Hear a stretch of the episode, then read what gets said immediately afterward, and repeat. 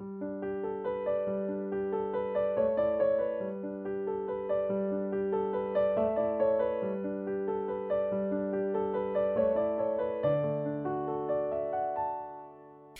meno je Kristen a vítajte pri ďalšom podcaste.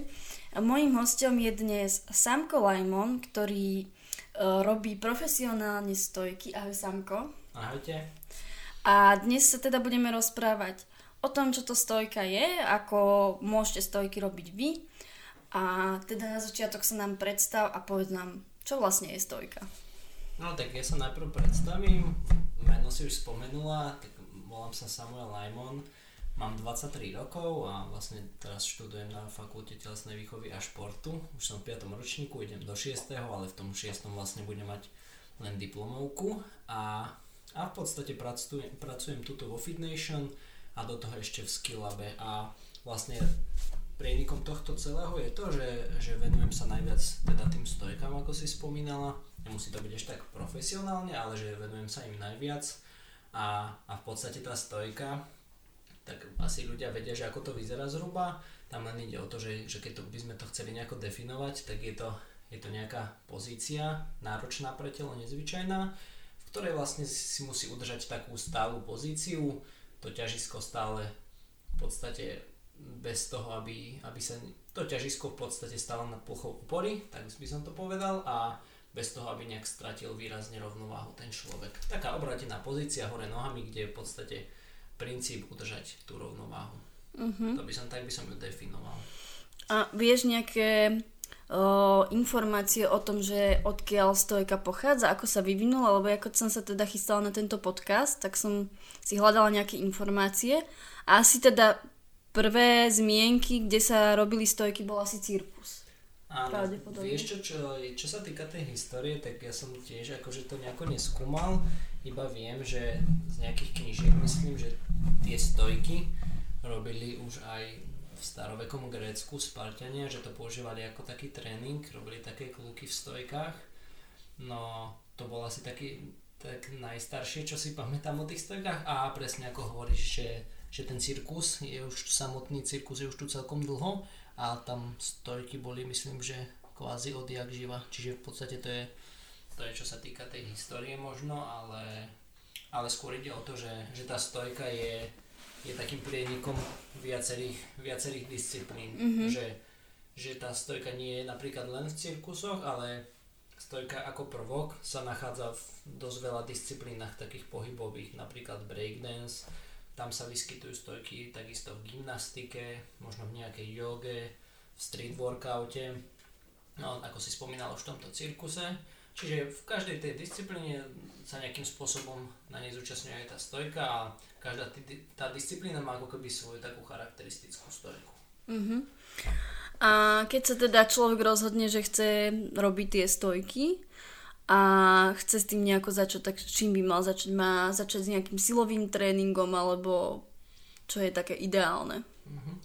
A on, ono, akože, hej, je, je to dosť atraktívne tieto roky, ja to tak pozorujem, že veľa ľudí sa to chce naučiť a tam je, tam je dôležité to, že tá stojka je tým, že v podstate k tomu nič nepotrebujem, tak, tak ľudia to môžu za, začať trénovať hoci kde a aj to tak robia a Častokrát sa stáva, že tí ľudia sa len tak kvázi bez hlavo do toho vrhnú, začnú sa vykopávať k tej stene a, a nemá to hlavu ani petu. Tam, tam by bolo dôležité najprv ako keby si uvedomiť, že na ktorom leveli sa ja nachádzam, či sa viem na tých rukách udržať vôbec, naopak, či sa na nich neviem udržať, či sa bojím, či sa nebojím, že je tam ako keby viacej faktorov a podľa toho sa ja potom môžem posunúť ďalej. Keď zistím, že na ktorej úrovni sa nachádzam, tak podľa toho si vhodne zvolím tréning a, a budem pokračovať. Ale väčšinou, keď ľudia chcú začať, tak je určite dobré, aby, aby nadobudli nejakú tú silu. Že samotná stojka sa skladá z takých troch hlavných častí, to je tá mobilita, sila a rovnováha. A v podstate, keď už chcem trénovať tú rovnováhu, tak potrebujem na ňu tú silu. Nedá sa to trénovať bez toho. Čiže určite prvá vec, ktorú odporúčam robiť ľuďom je robiť nejaké výdrže, podporových pozíciách alebo vo pozíciách, kde majú nohy nejak vyvýšené, aby, aby nabrali trošku sebavedomie a trošku aj tej síly v pažiach. Uh-huh. A myslíš si, že je vhodné tie stojky sa učiť aj sám doma, alebo radšej ísť za nejakým odborníkom? Uh, že určite je dobré si tie stojky trénovať aj doma sám, ale, ale určite s nejakou externou podporou. To znamená, že uh-huh. nevidieť to niekde na videu, napríklad nejaké náročnejšie pozície a, a potom to začať skúšať len tak, že som to videl a chcem to zopakovať, tedy to môže byť nebezpečné, ale, ale pozrieť si ak tak nejaký tutoriál, že kde, kde sú tie stojky podrobne vysvetlené, na internete ich teraz strašne veľa, že teraz v Slovenčine, že keby niekto nerozumel po anglicky, že je toho fakt dosť veľa na internete a a podľa, podľa tých videí, tie videá sú, väčšina z nich je spravená dosť dobre, mm-hmm. podľa tých videí sa nejakým spôsobom riadiť, že nie sú zamerané len na tú stojku, hneď, že idem sa vykopávať o stenu alebo idem do priestoru, ale sú zamerané aj na také prípravné cvičenia o, okolo tej stojky, aj nejaké doplnkové cvičenia a, a keby niekto to chce zobrať tak serióznejšie, tak určite najlepšia voľba je je ísť za niekým, kto sa do toho tak vyzná celkom a kto, kto vám vie mm, povedať, že na akej úrovni sa nachádzate, vie vám pomôcť so všetkými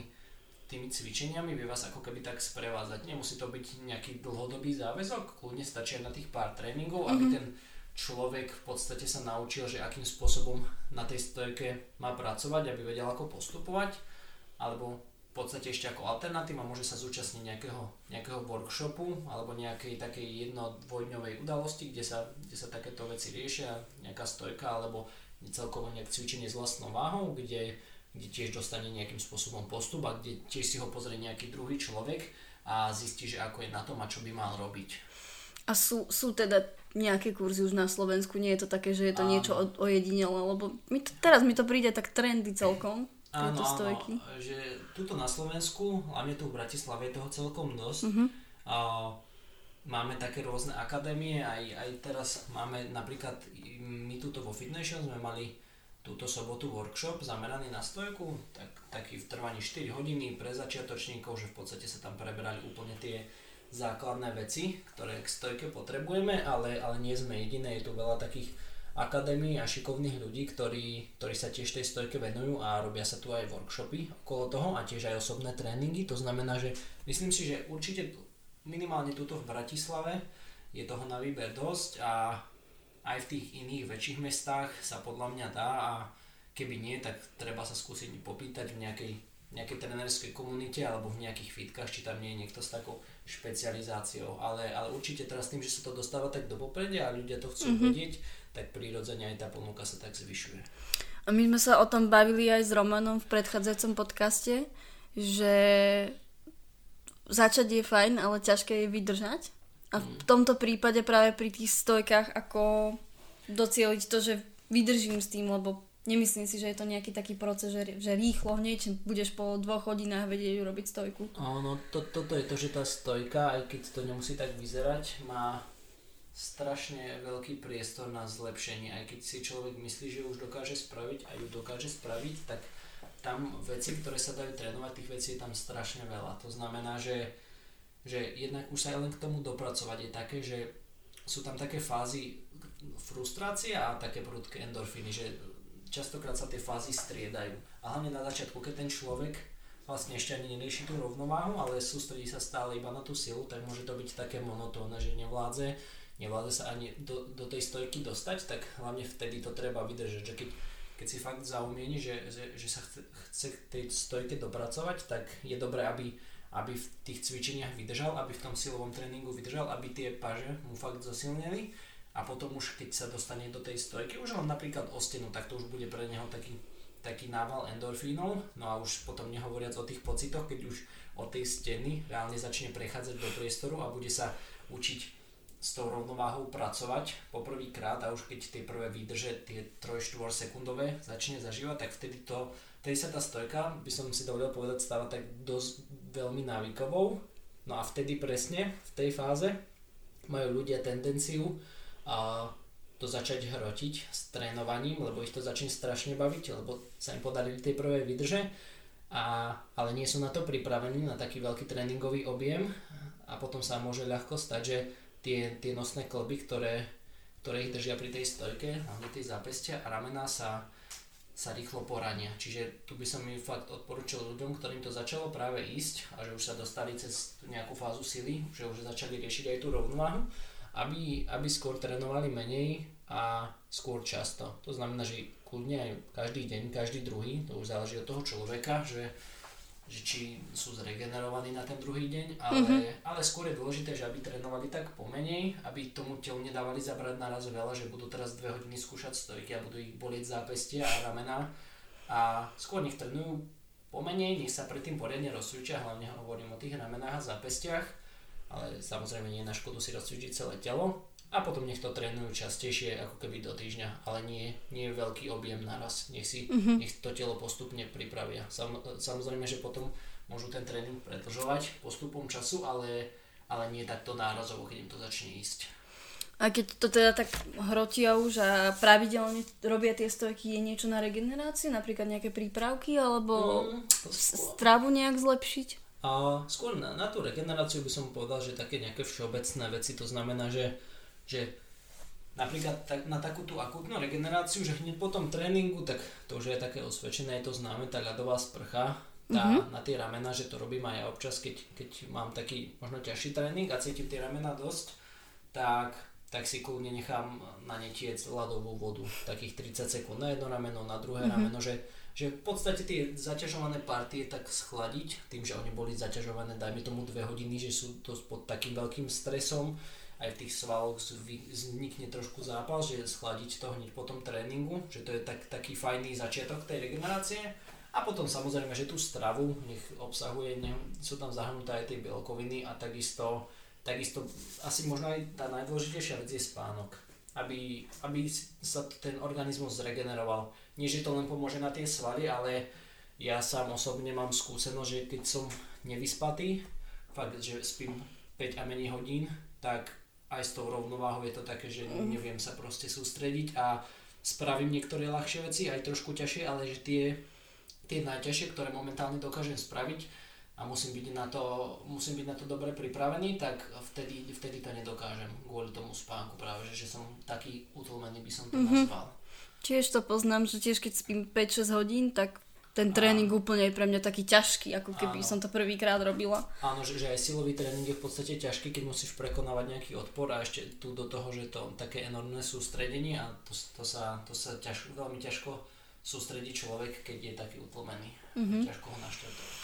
A ja som e, čítala aj zo pár článkov pred tým podcastom a dočítala som sa teda, že je niekoľko druhov tej stojky, aké sú také tie možno najčastejšie a... alebo základné.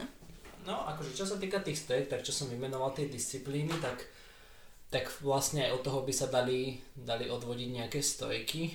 Tak začal by som kľudne, kľudne tým, tým breakdanceom, lebo v podstate mňa aj breakdance priviedol tým stojkám, že to som mal mm-hmm. nejakých 8, 8 rokov myslím, že v podstate od tých 8, aj keď tam boli veľké pauzy, že som sa venoval iným športom, od, tých 8 sa s tými stojkami stretávam a postupne sa im venujem viac tak ten breakdance sa vyznačuje takými stojkami, že, že v podstate všetky disciplíny, čo som vymenoval, s, vo všetkých disciplínach vieš nájsť úplne silných, strašne silných chalanov aj baby, ktoré tú, stoj, tú stojku vedia úplne brutálne, ale každý svojím spôsobom inak. Napríklad v tom breakdance, tam sa tá stojka vyznačuje nie až takou striktnou technikou, že tí ľudia nemusia byť v tej takej rovnej línii, ani sa to tam nehodí. Tam sa práve že hodnotí dosť aj tá hudba, aj no aj to zohratie, aj to v podstate načasovanie nejakých prvkov do hudby, tak tam sa tie stojky práve vyznačujú hociakými krkolomnými pozíciami tela. To znamená, že to telo je v hociakej, v hociakej pozícii,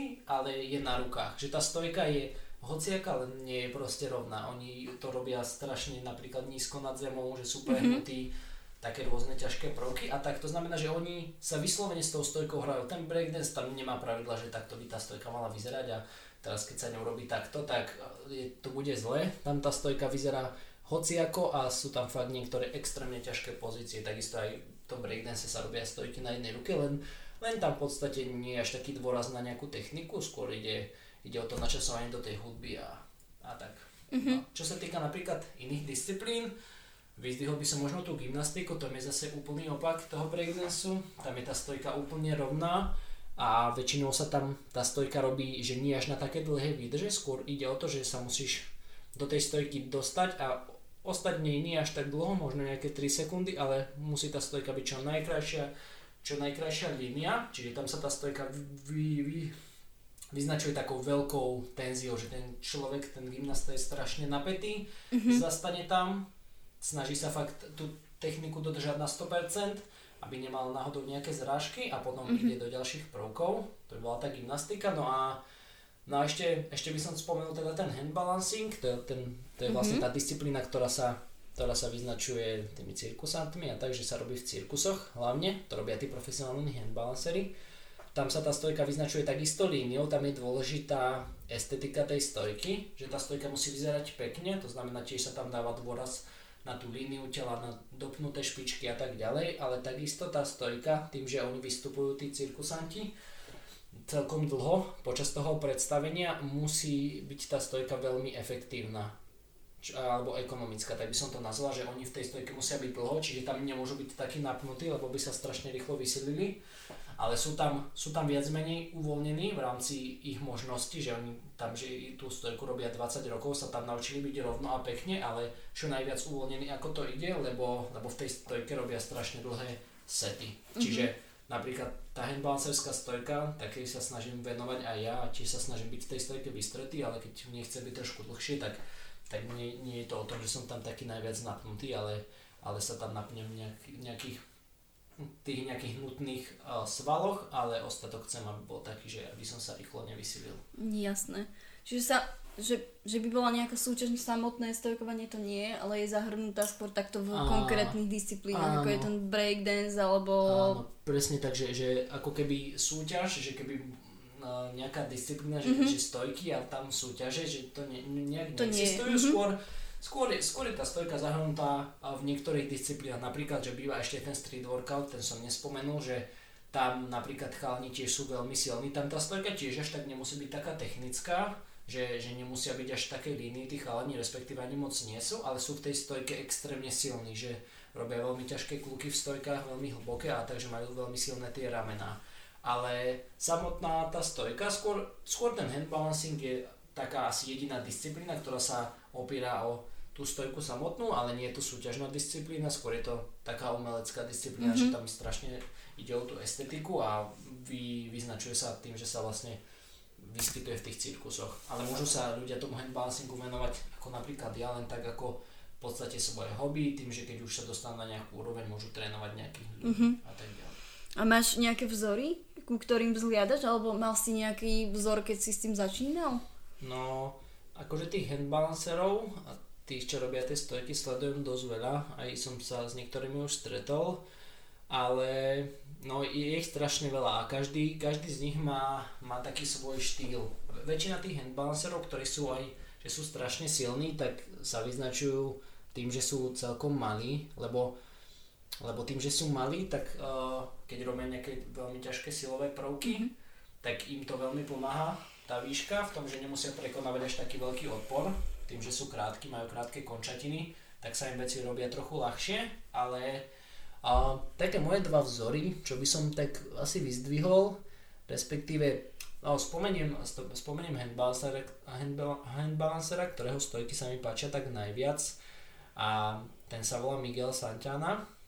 On je v podstate neviem odkiaľ pochádza, ale tiež nie napríklad taký nízky a handbalancingu sa začal venovať až dosť neskoro, v nejakých 20 troch rokoch, teraz má mhm. vyše 30.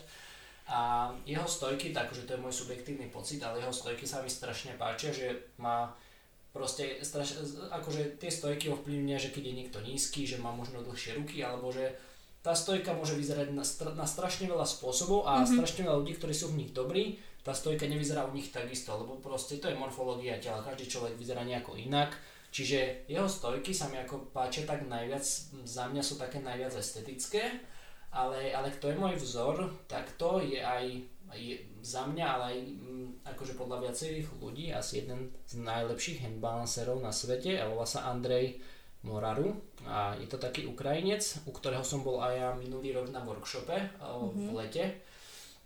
No a mali sme s ním taký dvojdňový workshop a on ma, on ma ako keby motivoval práve tým, že že je strašne vysoký na tých handbalserov, že za mňa má a on asi na tej jednej ruke najväčšiu kontrolu z tých všetkých handbalserov, ktorých sledujem, že fakt je vysoký, meria 188 cm a aj napriek tomu, že je taký vysoký, že to ťažisko v tej stojke má dosť vysoko, dokáže tú stojku ukontrolovať v takých pozíciách, že, že aj fakt tí profesionálni handbalsery uh, mu to komentujú a sú z toho v takom úžase. Čiže určite on, s ním som sa vlastne mal možnosť rozprávať, aj on ma dosť veci naučil na tom workshope, čiže, čiže asi ten Andrej Moraru. Ale samozrejme mm-hmm. tých handbalserov je strašne veľa, desiatky, ktorých ja sledujem na Instagrame a, a desiatky ďalších aj stovky, o ktorých neviem, ale, ale týchto dvoch by som spomenul tak najviac. Robia to aj ženy, ako vo všeobecnosti Stretol a... si sa aj s dievčatami treba na tom kurze áno, tvojom? Áno, áno, áno, na tom kurze áno, som mal jedno dievča, teda jednu ženu, tak by som to upresnil. A Áno, handbalsingu sa venujú aj ženy a tam, tam už je to spojené s tým, on sa to volá kontorzia, to je vlastne ako keby umelecká disciplína v tom byť na, ako keby čo najviac ohybný, cirkusová disciplína. To sú tie ženy niektoré, ktoré sa poskladajú do škatule a tak ďalej, že také hadie ženy, tak by som mm-hmm. to mhm. nazval. A tam, tam sa to s tým trošku aj prelína, nie úplne, samozrejme nie všetky ženy, ale, ale e, ženy, čo robia handbalancing, sú prirodzene, ale aj už nejakým tréningom veľmi ohybné. To znamená, že tie ženy sú samozrejme extrémne silné, že silnejšie ako väčšina aj mužov, porovnaní akože keď si zoberieme tú vlastnú váhu a čo s ňou vedia spraviť, ale sú aj strašne ohybné. To znamená, že tiež robia strašne ťažké pozície, ktoré mm-hmm. ich proste prehyňajú do nejakých extrémnych polôch, aj nejaké silové prvky, čo robia, tak im idú celkom ľahko, lebo lebo sú veľmi vystrečované a tým pádom, tým pádom tá ekonomika pohybu u nich je veľmi ľahká. Mm-hmm. Čiže je veľa handbalance, veľa handbalanceriek, bab, čo robia ten handbalancing, aj sú malé dievčatka, ktoré v tých cirkusových školách začnú so stojkami, keď majú 3 a no. keď majú 7 rokov, tak robia také veci, ktoré sa ja možno nikdy nenaučím, že v podstate uh, tie dievčatá, keď s tým začnú skoro a keď trénujú tvrdo, nehovorím, že je to dobré, že, že trénujú niekoľko hodín denne, ale ale reálne to tak funguje, že tí handbalancery, keď sú na takej vysokej úrovni, trénujú 5 až 7 krát do týždňa a minimálne tie 3 hodiny denne. Čiže tam je ten, to, to, ten objem tréningu taký obrovský a potom zase vidno aj výsledky. A už to vidno aj, hovorím, že u tých malých dievčat okolo mm-hmm. 8 rokov v rôznych mm-hmm. častiach sveta. Ty okrem z toho, že robíš trénera že sa teda venuješ stojkám, pôsobíš aj v Skillabe, uh, Povedz mi, že čomu sa tam venuješ, aká tam je tvoja úloha. Viem, že tam pracuješ teda primárne s deťmi. Áno, áno. Ja vlastne, že túto vo Fitnation, tuto pracujem tak s dospelými ľuďmi, takisto akože niektorých aj učím stojku, tak ďalej, ale v tom Skillabe tam je to zameranie, to je taká vlastne pohybová parkourová akadémia, tam je, tam je to zameranie viacej na deti a tam v podstate vediem takú, takú pohybovú prípravku so zameraním na parkour. To znamená, že učím ich tam základy parkouru, ale takisto, takisto s tými deckami robíme aj také nejaké základné akrobatické veci, čiže takisto aj tam, tam robíme nejaké základy stojky, ale samozrejme je to strašne malá časť tréningu, lebo tam je tých vecí viac.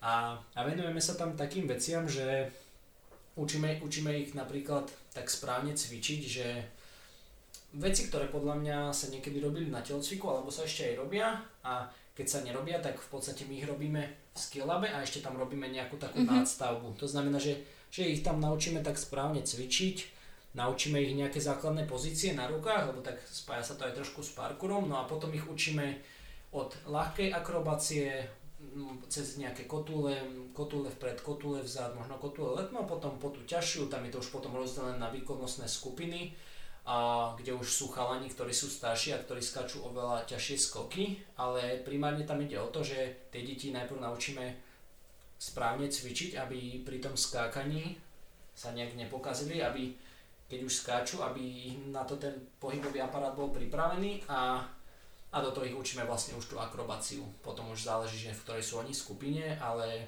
ale takto by sa to skladlo, že tam nejaké, sú tam nejaké silové cvičenia a do toho sú tam nejaké akrobatické cvičenia. A tým, že ten skill up je hlavne zameraný na tú prácu s deťmi, tak ich je tam dosť veľa a je tam aj dosť veľa tých výkonnostných skupín. Dá sa to zvládnuť, udržať také deti no, fixované na niečo, lebo... Je, je to celkom náročné. Je tam, je tam viacej tých skupín. Je tam skupina napríklad, ktorá sa volá, že Super Kids a sú to strašne malé deti uh-huh. od 4 do 8 rokov a tam je to dosť náročné, hlavne teraz cez leto máme s nimi tréningy a je to dosť ťažké, ale už, už ako ja, ja som mával tie tréningy predtým, ale chalani, čo, chalani a babi, čo s nimi mávajú tréningy a už dlhšie si ich dosť tak vychovali a už je tam dosť taký mm-hmm. systém, čiže už je to oveľa lepšie ako to bývalo. No a potom je tam taká nejaká klasická skupina, ktorá sa aj tak volá, že Basic, a to sú deti od 8 do 13 rokov a s nimi už je to ľahšie, že keď si ich od začiatku, od začiatku kurzu naučíme na nejakú disciplínu, tak potom, potom je to dosť ľahké už aj celý kurz. Keď sa na niečo naučia, my, my ich na niečo naučíme teda, sme na niečo zvyknutí, je tam nejaký štandard na tom tréningu, tak, tak je to fajn. Mm-hmm. Horšie by bolo, keby som mal napríklad, že každý tréning nejakú inú skupinu, alebo by to bolo viac menej náhodne, ale nám tam chodia tie isté deti v podstate 5 mesiacov. Čiže mm-hmm. my s mhm. nimi pracujeme nejako dlhodobo, dlhodobo na nejakých cieľov, cieľoch a vlastne oni sa chcú dostať potom do, ako keby do tej vyššej výkonnostnej skupiny. No tak to je dobré, že deti v dnešnej dobe sa chcú aj hýbať, lebo no. Všetci chcú byť youtuberi. Áno, áno. Mal, a málo, málo kto sa chce hýbať a venovať sa nejakému športu, takže takéto, takéto veci potrebujeme podľa mňa. Áno, áno, že hlavne Hlavne aj preto ma to tak baví, lebo, lebo fakt je to tá generácia, ktorá bude teraz po nás a, a je dôležité, že aby aj tí ľudia vedeli, ako sa hýbať, ale hlavne chceme im vytvoriť, vybudovať nejaký vzťah k tomu pohybu, že aby, aby to nebolo len také, že teraz tu ideme cvičiť a proste, aby potom oni k tomu mali nejakú nechuť. Napríklad viem, že na telocviku sa to veľakrát stane, že tí telocvikári sú, ja neviem, prísni, alebo nemajú napríklad ani sami oni chuť a dať čo robiť s tými deťmi a v podstate aj v tých deťoch je to také, že nemajú k tomu vzťah a častokrát necvičia a tak ďalej. No a tak naši, našou úlohou aj tuto Fit Nation, aj v tom Skillabe je v podstate vytvoriť ľuďom aj deťom nejaký vzťah k tomu pohybu a taký nejaký udržateľný vzťah, aby, aby nie, že len oni si teraz zacvičia a idú preč, ale aby aj doma sa tomu pohybu nejakým spôsobom venovali a hlavne, aby, aby ich to bavilo. To je podľa mňa najväčší taký cieľ, aby sme my ich motivovali takým spôsobom, že ich to bude baviť a oni ešte budú robiť naviac, uh, okrem tých mm-hmm. tréningov, ktoré my s nimi robíme. A máš takto v závere nejakú message pre všetkých, ktorí by chceli začať so stojkami, ako ich namotivovať, aby to nevzdali? No, tak ako som hovoril, že určite, určite keď chcú začať, tak nech, uh, nech si vyhľadajú nejaké videá na tom YouTube alebo nech napíšu niekomu, kompetentne, kompetentnejšiemu, že nech je to niekto, kto o tých stojkách vie viac ako oni. A určite keď začínajú, nech sa snažia ako keby za každú cenu prejsť cez tú fázu, keď im tie veci vôbec nepôjdu a keď sú slabí. Že fakt je to, trvá to niekedy pár týždňov, pár dní, možno pár mesiacov, ale už keď tá fáza prejde, potom už budú fázy, kedy sa ľudia začnú hrať s tou rovnováhou a to už je oveľa zábavnejšia fáza. Mm-hmm a vtedy zase naopak by som im odporúčal to nehrotiť až tak s tým tréningom, ale postupovať stále postupne. Aj pri tej sile, aj pri tej rovnováhe, že aby to s tým tréningom nevyhrotili, ale takisto keď budú ešte riešiť tú silu, aby to s ním nezavalili. Proste mm-hmm. pretrpieť tú fázu, kedy to nebude možno až také zábavné a potom a zase nevyhrotiť to v tej fáze, kedy už, keď už to bude strašne baviť a budú mať, uh, budú mať v podstate chuť trénovať tú stojku stále, stále, že nie mm-hmm. je to mhm. dobré, niekedy je menej viac. Pri každom športe je teda dôležité hlavne vydržať. Mojím hostom bol tréner a handbalancer Samuel Lajmon a ďakujem, že si bol. Ďakujem aj pekne. Nie je za čo, nezabudnite nás sledovať na sociálnych sieťach. Ja som dám aj samkou Instagram v prípade, keby ste mali záujem napríklad o tréning alebo naučiť sa stojky a budem sa na vás tešiť pri ďalšom podcaste. Ahojte. Čaute.